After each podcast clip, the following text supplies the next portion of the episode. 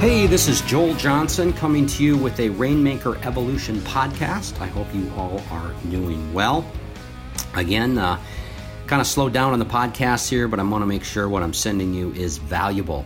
Uh, today, I want to talk a little bit about how often to look at financial results. I'm sitting here at a uh, hotel in an undisclosed location, uh, doing a little market research for new territories, and um, uh, spending time here. It is, uh, oh, what is it, mid July, and I'm going over financial results for the first half of the year. Uh, a few things that I really like to look at when it comes to financial results. First of all, I'm always comparing this year's P&L to last year's P&L over the same period of time. Uh, so right now, I'm looking at the first six months profit and loss balance sheet for uh, for this year, and then I'm comparing that to the first six months profit and loss balance sheet for last year. Um, what I really want to pay attention to is how's our revenue doing? Are we continuing to grow revenue?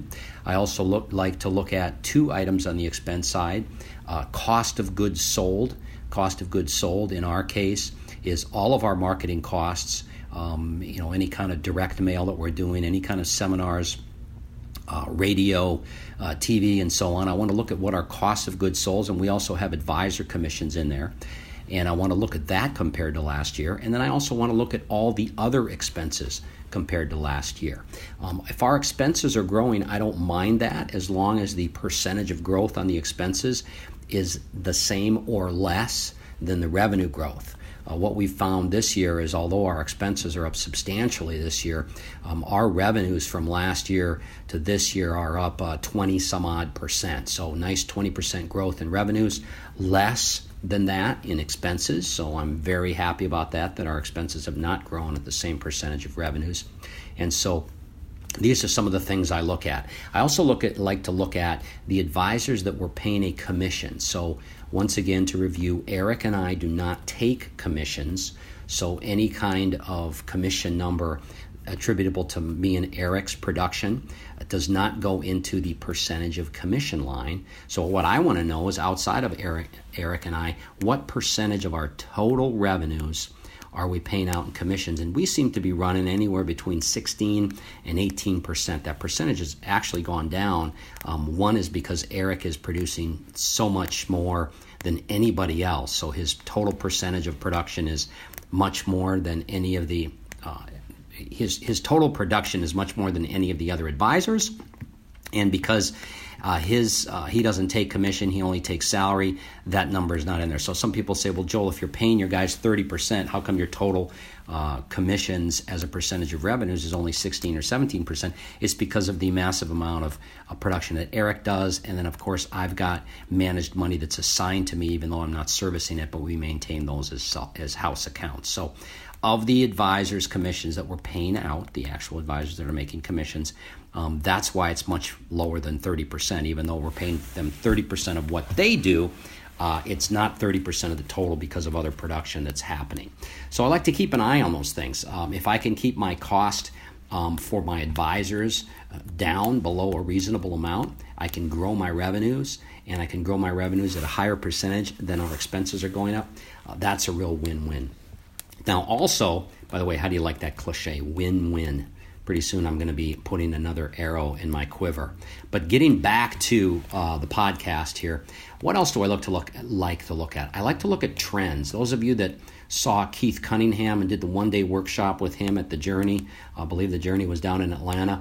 Um, that was absolutely fantastic, where he talked about P&Ls, balance sheets, and cash flow and how cash flow is so important.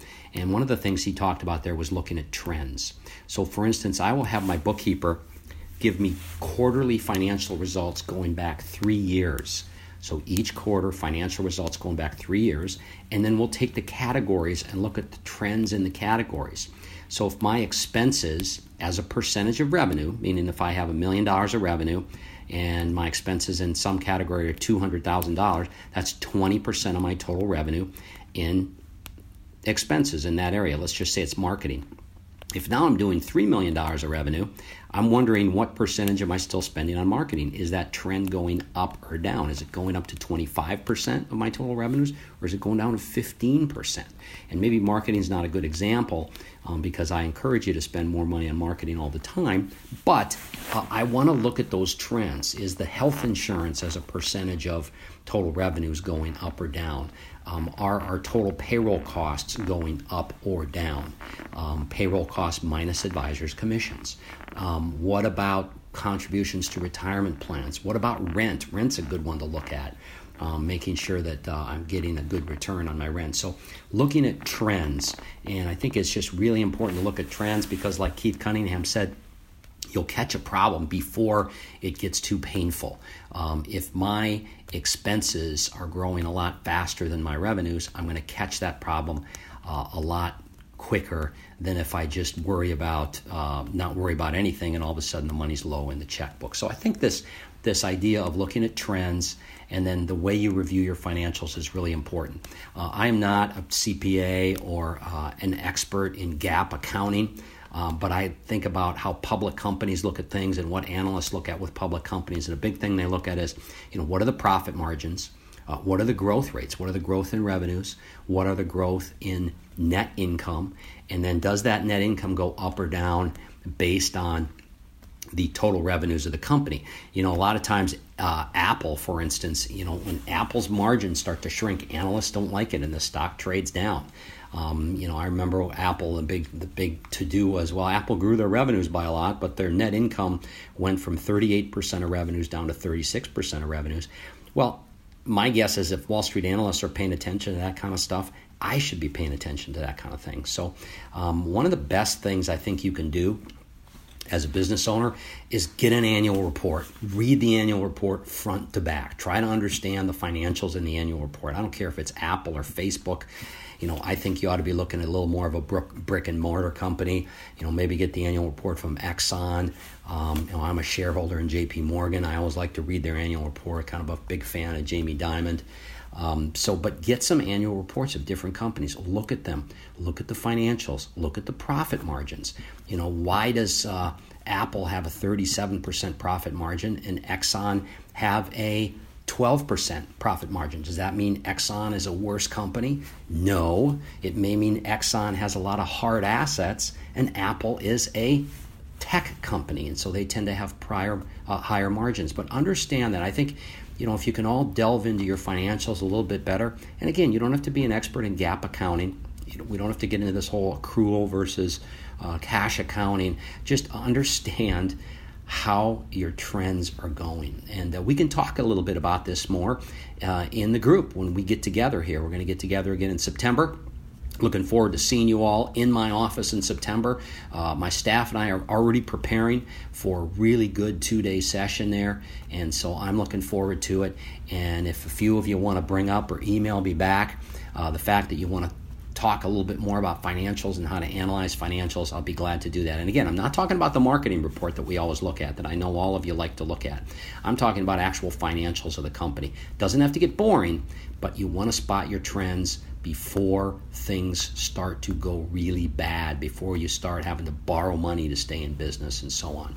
Um, by the way, if we're going to do this, those of you that have a P&L, um, I would say the great assignment is just bring your P&L for the first eight months of this year compared to the first eight months of last year. And if you're a bookkeeper, can break it out as far as uh, the percentage of revenues spent on a certain item. So, which would mean you have, let's say, for instance, uh, payroll. Um, you know, this year you're spending 15% of your revenues on payroll. What were you spending last year? 16%, 14%.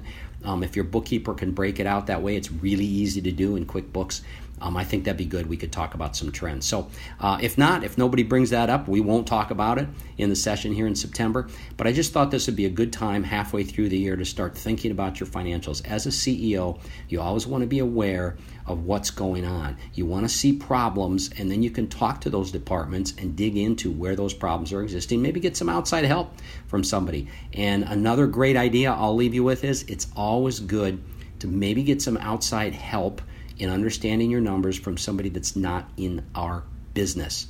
We're way too incestuous in this business. Uh, we hang around with other advisors, we share ideas with other advisors.